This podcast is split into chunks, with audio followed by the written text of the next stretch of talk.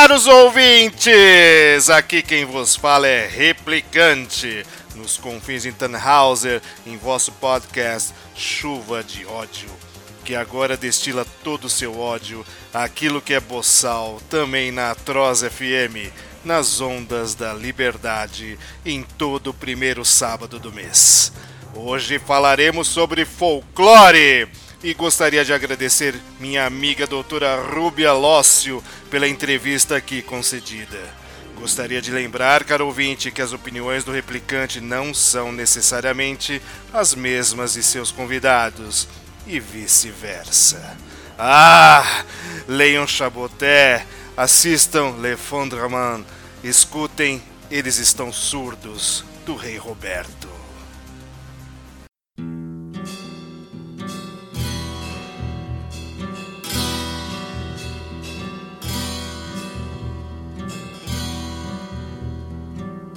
Todo ano tem, todo ano tem, todo ano tem uma festa famosa na região. Todo ano tem, é a festa de Santana, padroeira do sertão. Todo ano tem, uma banda tocando na procissão. Todo ano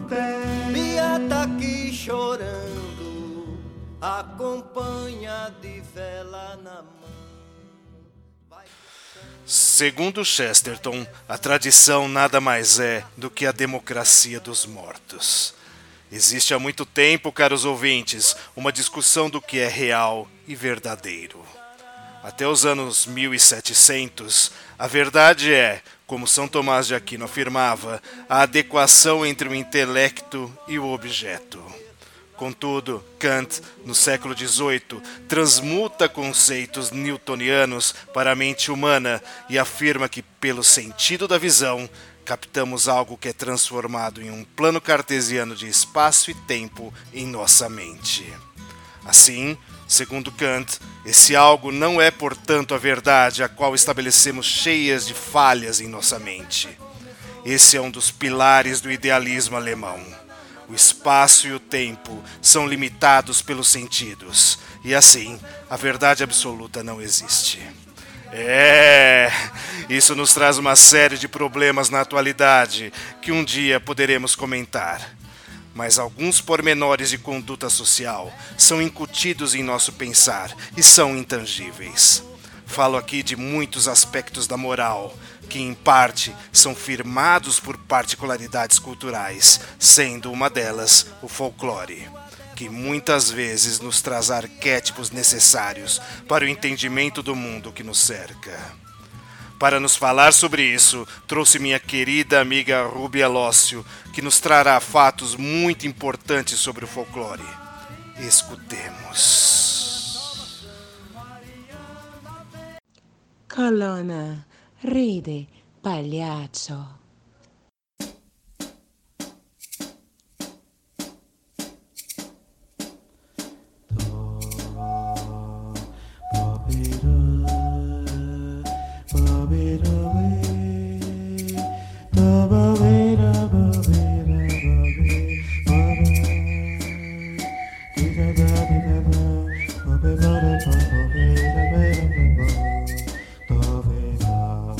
love.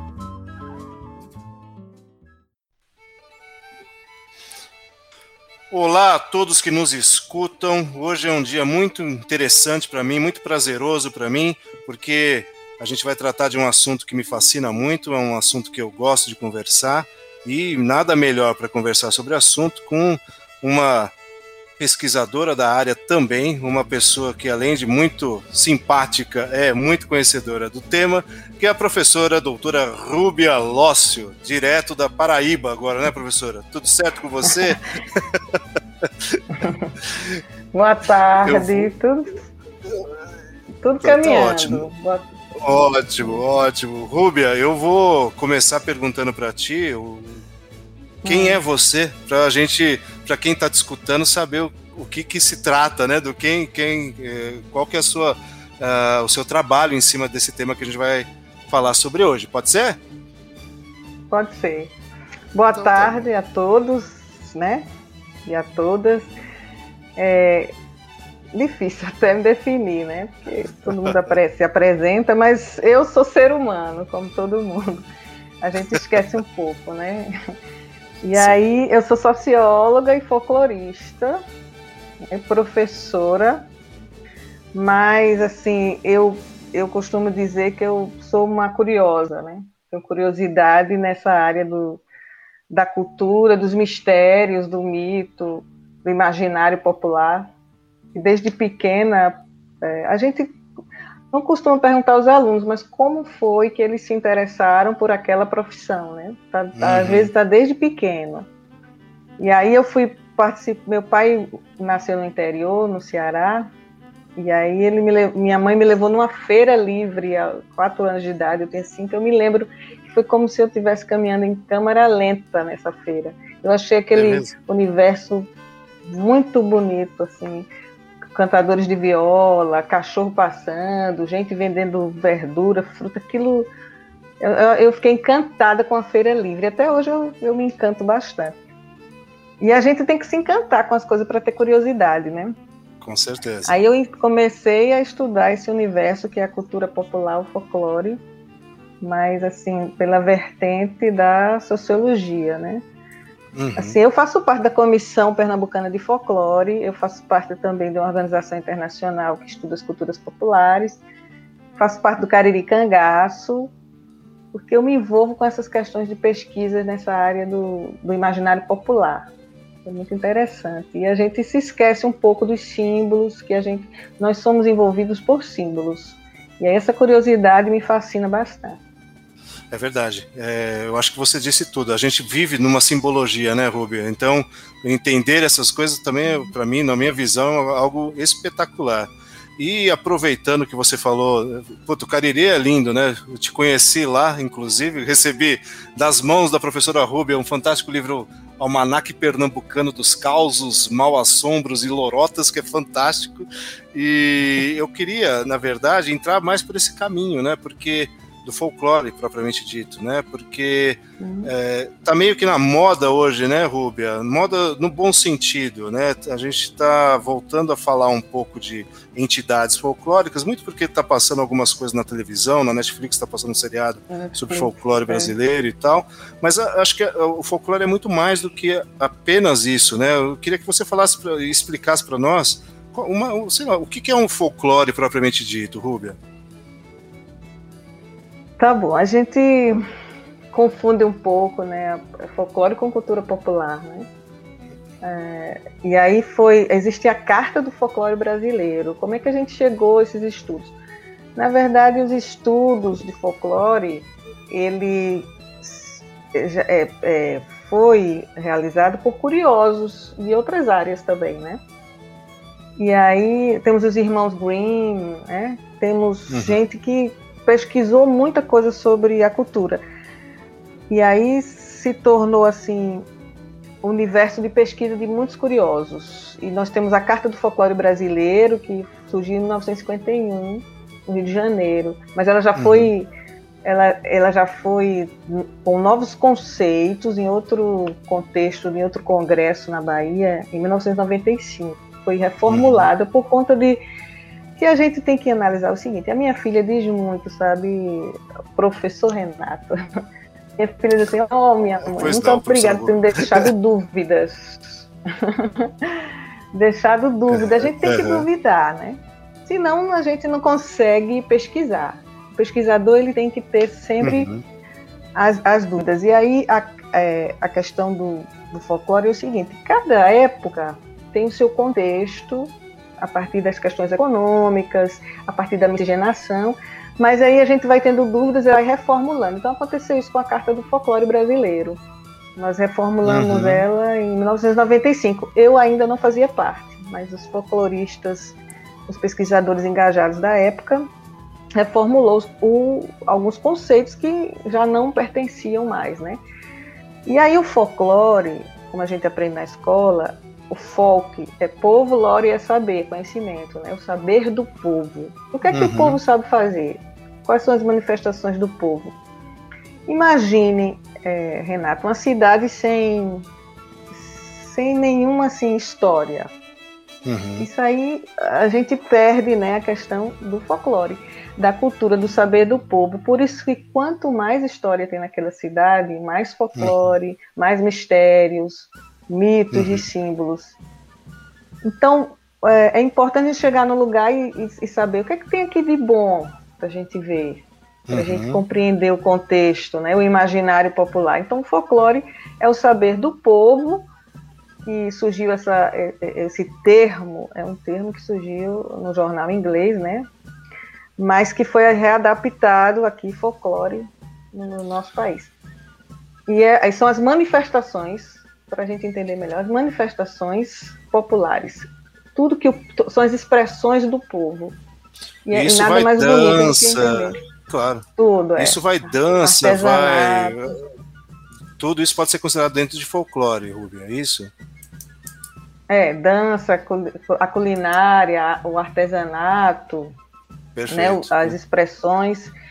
Mas aí a gente tem que entender que o anonimato fez parte muito tempo do, do conceito de folclore. E, a- e- e- e agora deixa de ter também essa questão do anonimato. Pode ter uma assinatura de alguém, tá? Uhum. Pode Uhum. ter. é, Então tem, um- tem uma classificação que é a tradicionalidade, a dinamicidade, funcionalidade e aceitação coletiva. Tem que ter uma aceitação coletiva para existir aquele contexto do imaginário popular. Ah, então na Então, verdade, quando você. eu- Uma pessoa pode criar assim um, um mito, digamos assim, ela uma, esse, pode ser é. considerado folclore se, uma- se algo que uma pessoa cria fica no imaginário popular? É, assim, pode ter assim como o mestre Vitalino, que ele assinou a, Hum, as esculturas dele. E aí é, existe o anonimato faz, é, é, faz parte do contexto, mas pode existir né, uma assinatura de uma, uma questão mais uma personalidade para registrar aquele fato folclórico. Então é Entendi. importante a gente foi mudado isso. E tem uma das características é a espontaneidade. Tem, tem essa aceitação coletiva pelo fato de ser espontâneo, né? Ô, Rubens, você falou de uma carta, né, que vocês eh, fiz- eh, até alteraram em 95. Esta carta, na verdade, ela elenca quais são os elementos folclóricos no- de- do país, assim, é isso? É. Elenca é uma carta muito interessante para os, os, é, os curiosos. É um, um, um documento, Uhum. né? Um documento que a gente pode, para entender a nossa dinâmica do folclore brasileiro. E, inclusive, os pesquisadores, eles respeitam muito a- o fator da- dessa dinâmica. A gente estuda respeitando a dinâmica, construindo novos conceitos é, a partir da dinâmica do folclore Isso é um popular. ponto bem interessante. Isso é um ponto bem interessante, porque, pelo que eu entendi, então, algo que é considerado, um, sei lá, um- algo fechado dentro de um conceito folclórico de um século atrás pode ter mudado nos dias de hoje, e isso é normal. Né? Isso depende da cultura do, do, do, do tempo, né? do espírito de tempo que a gente está vivendo, é isso, Rubia? É, de- é, depende de todo um contexto e do imaginário popular. Entendi. É, da questão da memória, do contexto econômico, da miscigenação, das, das influências. Porque, ó, onde chegou, uma professora me dizia muito, ó, chegou Coca-Cola naquele lugar, vai mudar muita coisa. Certo. E aí a gente. E são os, os estudiosos né, que pesquisam folclore, com a globalização, partem desse princípio, aí, dessa dinamicidade do, do, da cultura a partir do imaginário. Entendi. É por isso, É, é por isso que há diversidade, né? Cada lugar tem a Uhum. sua especificidade. É, porque pelo que eu entendo, existe variação, né, desses, desses, desses Uhum. símbolos pelo país, né? E Rúbia, uma coisa que me chama a atenção, que eu estou pensando aqui, é, por exemplo, quando a gente fala de, de alguns aspectos folclóricos, é, fica no imaginário do público, muitas vezes pela ação de alguém que repassa esse ideal, né? Um, um exemplo, assim, por exemplo, Monteiro Lobato, ele escreveu sobre tantas coisas folclóricas que isso há muito tempo atrás, há quase 100 anos atrás, que nos dias de hoje, se a gente fala, é, sei lá, cuca, a primeira coisa que vem é um jacaré na cabeça. E não é isso só, né? E uma, uma coisa interessantíssima é que tem um, um pesquisador, o Câmara Cascudo, né, Rúbia, que fez um dicionário sobre isso, né? E é, é- a variedade é muito grande. Acho que é isso que você está falando, né? Isso varia muito dentro do país, né? É, exatamente. O Câmara Cascudo, ele foi assim um, um antropólogo e ele, ele pesquisou, ele tinha uma curiosidade uma curiosidade muito grande a partir dessa da nossa cultura, mas ele foi um etnógrafo, né? Ele decifrava assim aquilo que ele estava vendo, ele escrevia. É, é, tem muitas críticas, mas ajudou, colaborou para a gente entender o que, é que a gente tem, né? Teve um registro muito Uhum. bom que ele fez em várias Uhum. perspectivas, né? Da alimentação, ah, dos nossos costumes. E aí isso é que é interessante. O importante é você registrar e depois você vai duvidando é dessa dinâmica. Porque o Rousseau, o Jean-Jacques Rousseau, ele dizia que o costume está gravado no nosso coração. É muito difícil de, ah, de retirar, porque está gravado, né? E o- Sim, o, sim. o Aristóteles vai dizer que a gente, o filósofo vai dizer que a gente tem, tem a razão, os hábitos e a natureza. Uhum. Então a gente está envolvido com isso, mas aí a, a dimensão do consumo vai mudando muito, vai afastando a gente entre essa ponte do céu e a terra, do sagrado. A gente se afasta. Por a gente se afastar, a gente vai esquecendo, a gente vai tomando outro rumo na vida a partir Uhum. do consumo, esquecendo dos nossos símbolos, da no- até da nossa identidade. Por isso surgem os preconceitos, né? E aí o- vem o, o Monteiro Lobato, a história, né, do contexto dele, que a bisneta tentou, tentou se retratar aí. ah, Certo. esqueci até o nome dela. Mas é, a gente tem que entender, ele deixou muita coisa boa, né? Claro, se é uma dinâmica, a gente pode se retratar, pode fazer novos, eh, novas dimensões para aquele Uhum. contexto. Sempre duvidando, porque nós estamos trabalhando com esse universo do imaginário. E, claro, foi uma retratação muito boa que ela né, procurou Sim, fazer do, né, do bisavô. E aí a gente vai tentando compreender, não perdendo, né, claro, toda a especificidade que, o, que a cultura apresenta, porque é muito complexo. Uhum, É, é muita uhum. dimensão desse imaginário, né? Aí nós temos o Uhum. Gilbert Durand, as, as, é, estruturas antropológicas do imaginário, que ele vai tratar do imaginário diurno e noturno. São muitas dimensões. E aí a gente tem, Uhum. tem que ter cuidado e, e- e se retratar sempre, né? Claro que havia um contexto muito forte, né? E o Monteiro Lobato se perdeu aí, mas a gente não pode perder de vista essa, essa dinamicidade retratando, entendendo novos conceitos, reformulando, Entendi. refuncionalizando. O Canclini, agora eu lembrei do Nestor Garcia Canclini, que é autor antropólogo, que ele fala da refuncionalização, novas funções para a cultura. Uhum. Uhum. E a gente vai entendendo. É como se, por exemplo, é, você um, um hambúrguer de bode. Né? Não Certo. existia antes. Existe Então, agora, Rubia? são- Eu acho que existe. Nossa, existe. deve ser uma delícia, hein? para a cultura. Mas só que, Renata, a gente, os professores se perdem em ensinar o que a gente tem de bom só colocando cuca, mula sem cabeça, pinta Sim. aqui a mula sem cabeça. Na verdade, Sim. a gente tem que entender que nós somos muito mais do que isso, como você está dizendo. Existem muitos símbolos e a criança tem um imaginário muito bom para entender a, o folclore e a cultura popular, mas de uma maneira bem mais a, a partir da quê? Das lendas. Uma cidade sem lendas e mitos, né? E aí a é, gente é, eu acho que é importante isso, porque são arquétipos, né? São arquétipos, né? Uhum, são, na verdade, histórias que a criança entende, né? Ela internaliza isso daí para a própria formação é, psicológica dela, não só cultural, mas psicológica também, né? Uma, uma coisa que você está falando, né, eu acho que é bem interessante, é uma, é uma pergunta minha mesmo de leigo, porque, tá. como você falou, as coisas são extremamente mutáveis, né, elas são dinâmicas, como você disse. Uma, um exemplo uhum. que me vem na cabeça é o, é o sei lá, um, vou te dar um exemplo, o Negrinho do Pastoreio. Ele tinha uma função, assim, de, de folclórica na, no tempo do abolicionismo. Hoje ela não tem mais é, nesse, nesse contexto, né? É, isso, uhum. isso tem que ser suplantado? Você acha que tem que desaparecer ou ela tem que ser mantido?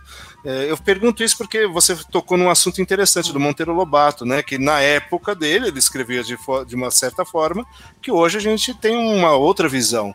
Então isso, isso você acredita que deve ser alterado com o tempo, Rubem? É, na verdade, assim, a gente tem que ter cuidado. Tem um pesquisador o Eliade, o Miceia Eliade. Ele sim, trabalha sim. com o sagrado e o profano. Então, uhum. ele vai entender essas, essas é, sociedades antigas como modelos para a, conduta, para a nossa conduta humana. A gente não pode abandonar, né? Uhum, é, uhum. Entender a, a, dinamicidade sem perder a essência. E, uhum. e entendendo as especificidades. Por isso que eu digo que é muito complexo. Então a gente tem documentos vivos que são essas antigas civilizações, são documentos que a gente pode entender como algo que pode nos trazer é, um entendimento da nossa conduta. Uhum. E aí, claro, que é, a gente não pode abandonar, mas entender como refuncionalização. Por exemplo, eu estudei uma lenda que chamava do palhaço que queria roubar crianças. Não sei se uhum. você pegou isso, que nas escolas fechavam os portões, tinha um palhaço para roubar os órgãos, Sim. tirar os órgãos. E aí, e aí é bem globalizado, né? Que ele não quer uhum. mais um, quer um bocado de órgãos, quer vender. Uhum. Mas tem uhum. o Papa Figo, que roubava também para curar a história dele, curar um senhor que estava doente e que só com fígado de crianças que ele ficaria bom. Tem é, a Lune Produções fez muito interessante esses, essas lendas em pequenos curtas, sabe? E, e, a gente tem assim as lendas na tela, mas na verdade o que, é que a gente tem que ter? Não abandona, mas refuncionaliza. E Entendi. o Eliade também, ele, ele diz que o Eliade diz melhor ainda do que o Canclini, que eu acho que ele vai dizer que a gente tem que reatualizar, atualizar uhum. novamente. O Cascudo uhum. também uhum. fala algo sobre isso, mas ele diz que assim que mitos ficam hibernando para poder reaparecer em novos contextos, com novas dimensões, o Câmara Cascudo, no seu dicionário de folclore. Uhum. É, então, por isso que eu digo que é bem complexo. E aí a gente se perde em apenas só um, um, um, um ponto do folclore, mas há uma dimensão uhum. é, extensa dessas expressões, né? Sim. É, é você está falando. A gente não pode abandonar. Sim, entendi. Eu, você está comentando, inclusive, na, nas crianças que vão pintar né, algumas coisas é, bem pontuais, né? Mas como você disse, é, um, é, bem maior isso, né? E eu acho que é, é, é, essa a importância do folclore, né, Rubia? Eu não sei se você pode me explicar melhor, mas é fazer uma, uma ponte do, da pessoa dentro da sociedade dela, né? Com o funcionamento dela, né? Certo, exatamente. Inclusive a carta ela vai preservar essa salvaguarda. Uhum. Tá? Aí nós tivemos agora é, essas recomendações a respeito de salvaguarda dos nossos costumes, né? Para a gente, uhum. para isso ser repassado, porque uma das características do folclore é repassar de, de tradição em tradição. É feito um novelo de lã, que a gente joga aquele fio, a tradição é aquele fio vai uhum. nos conduzir, né? Então, é, a, a, importância do, do, do, folclore, ela vai por essa questão, né? Não podemos abandonar a tradição, mas tentando se adaptar aos novos contextos, né? É, uhum. Da globalização, ah, da tecnologia. Por exemplo, Entendo. levar o folclore nas telas, como tão, estão fazendo agora o pessoal critica um pouco, ah, isso não deixou de ser folclore.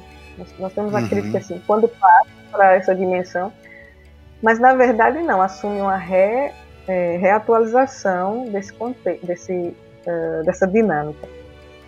Só que muitos não vão dizer que não. Então nós temos também dizendo, nós temos uma, uma percepção que o folclore é atraso. Né? Sim. O, o, uhum. né? Aquilo, aquilo, aquilo ali é folclore. A, a gente tem que se policiar, porque o folclore é, uma, é nossa riqueza, é a alma do povo. Então, por isso que a gente não pode pensar que, que aquilo que é antigo né, é atrasado. Não, aquilo é um, um documento na nossa Sim. memória, porque, é, Renato, nós somos histórias. O que é que você veio fazer no mundo? Eu pergunto sempre. O que é que a gente veio fazer aqui no mundo? Não é? E como é que a gente pode, qual a nossa a nossa participação com os nossos símbolos? Então uhum. a gente não pode se afastar disso, entre o céu e a terra. E a gente vai perdendo isso e vai é, gerando um vazio enorme porque a gente não é, não entende mais a natureza, né? Sim. E, e aí eu tô eu tô agora eu vou fazer um curso agora muito bom. Hum. É, com o pessoal lá do Carroça do, do Mamulengo. Não sei se você viu esse pessoal do Cariri. Carroça do Carroça de Mamulengo.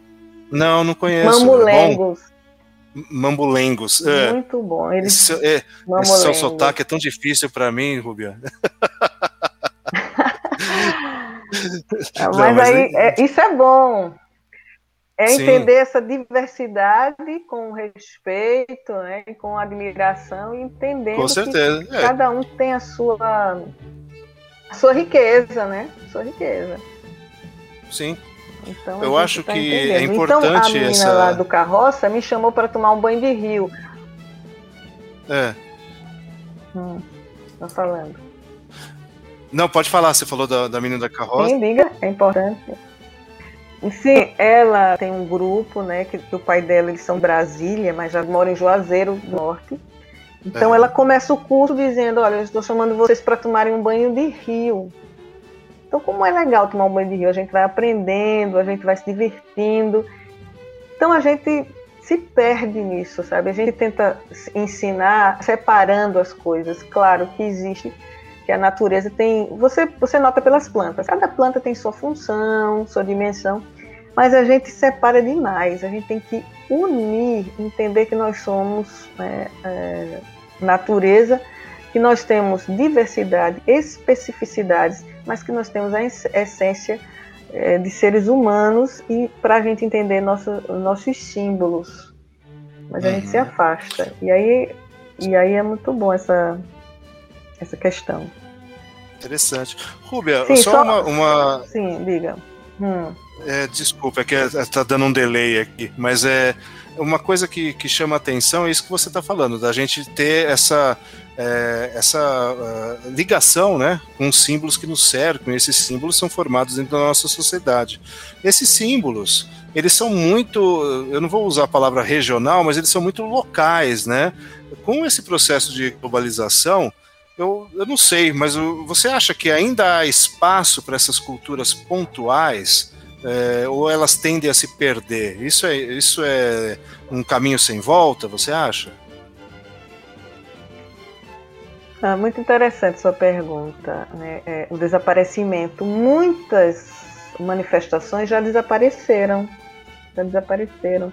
É. Porque a, a gente tem, é, tem que, aqueles que não, tem, não conseguiram é, transmitir para as gerações aquilo vai se perdendo, desaparecendo, né? A história oral, muita coisa a gente já, se, já perdeu também.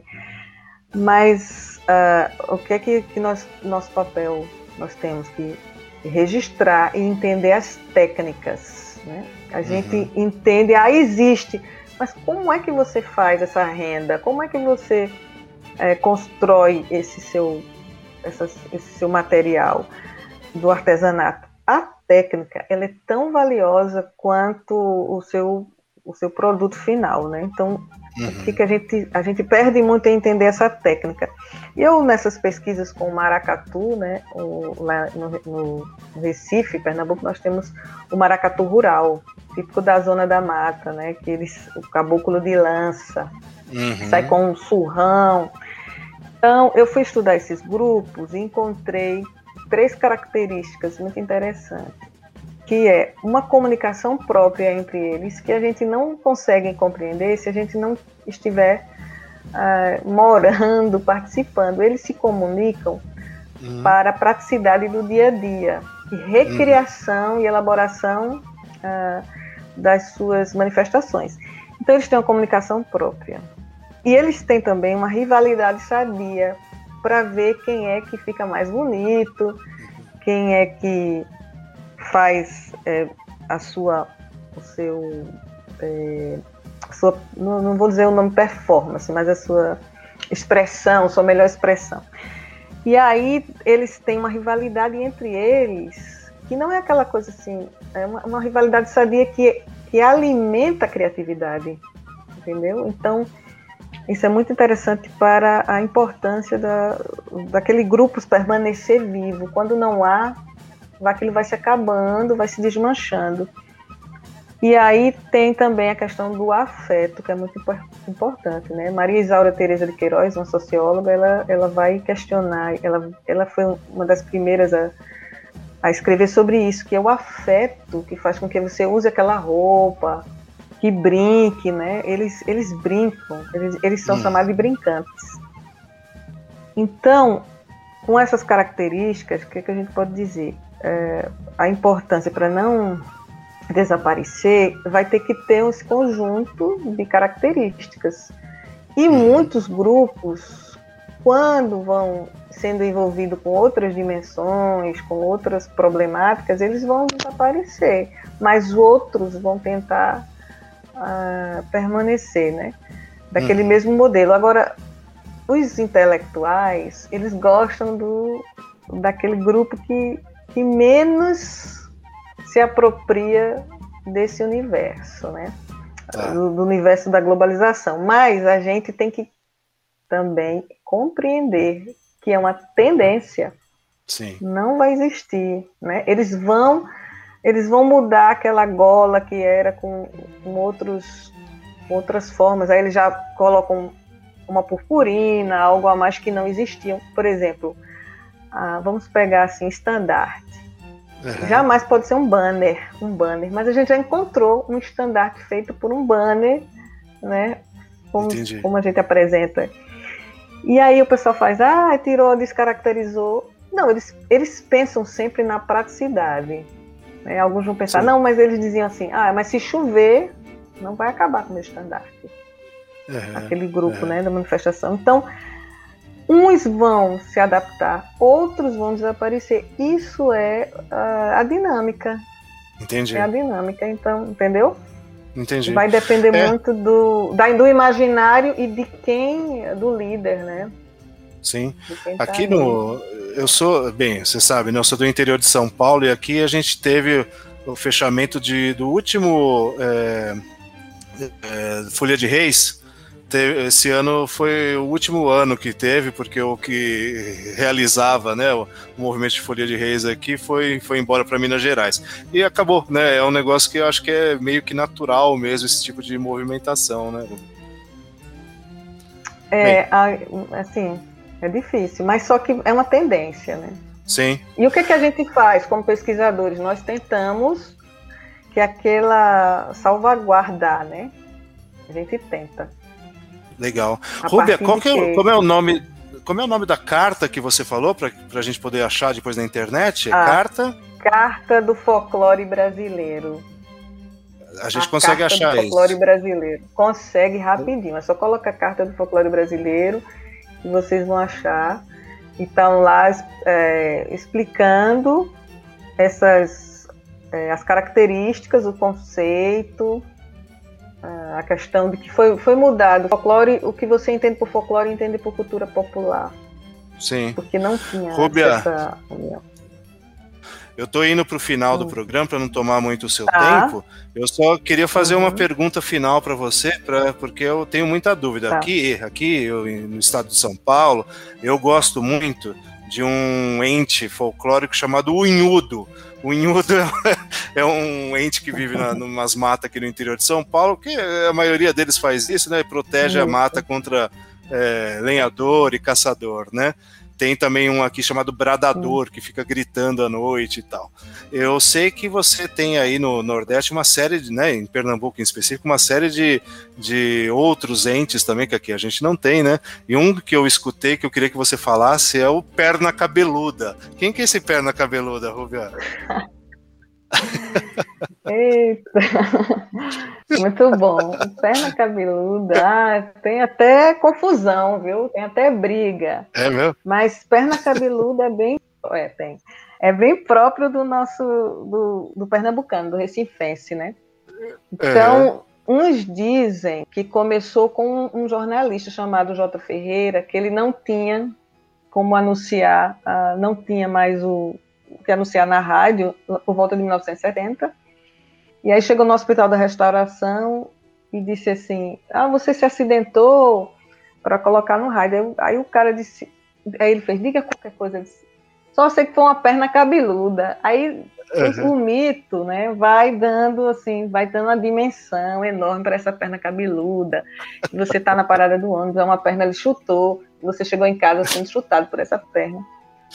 Então, ele é muito interessante. Mas o, o escritor Raimundo Carreiro vai dizer que ele também colaborou na construção desse mito.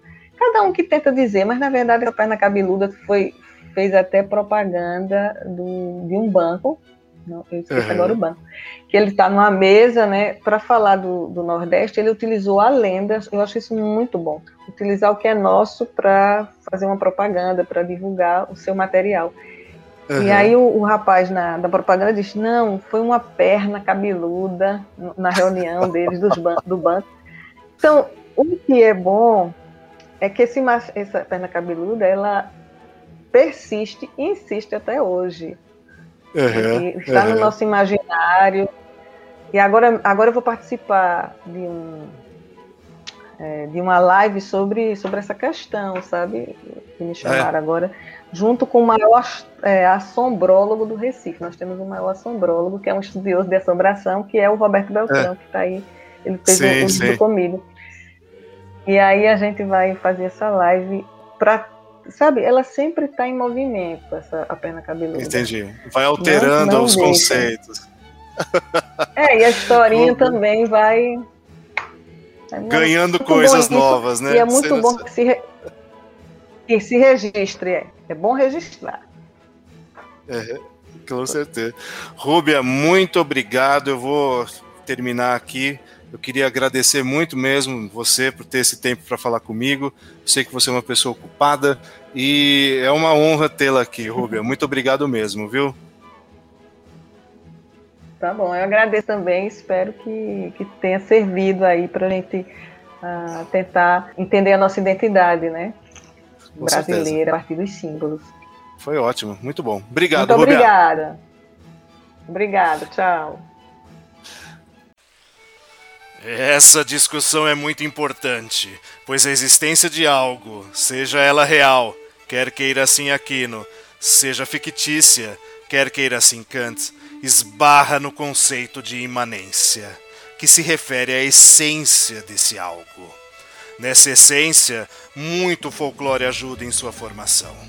Um dia, caros ouvintes, conversaremos sobre como essa imanência bate de frente com conceitos de verdades absolutas, refletindo uma guerra filosófica graciosamente interessante e jocosamente infindável. É, já passaram nesse planeta mais de 100 bilhões de almas. E se por um acaso divino você não for um gênio, certamente alguém já pensou com muito mais profundidade em seus problemas existenciais. Sigamos, caros ouvintes, para onde não sabemos, mas é nossa obrigação moral singrar este mar de falta de cultura. Colonna, il dolce proghe di ogni giorno. Hanno picchiato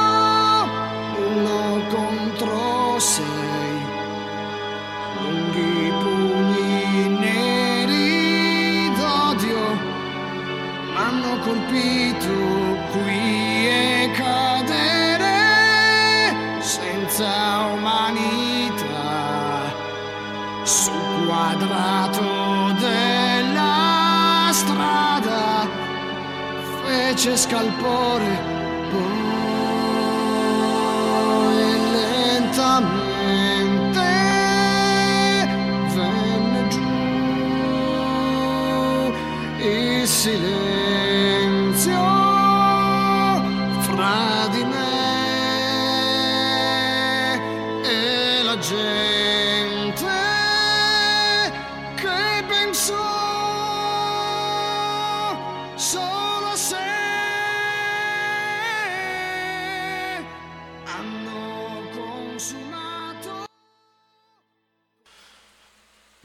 Maxophone, banda milanesa que em 1973 lança seu único e homônimo disco.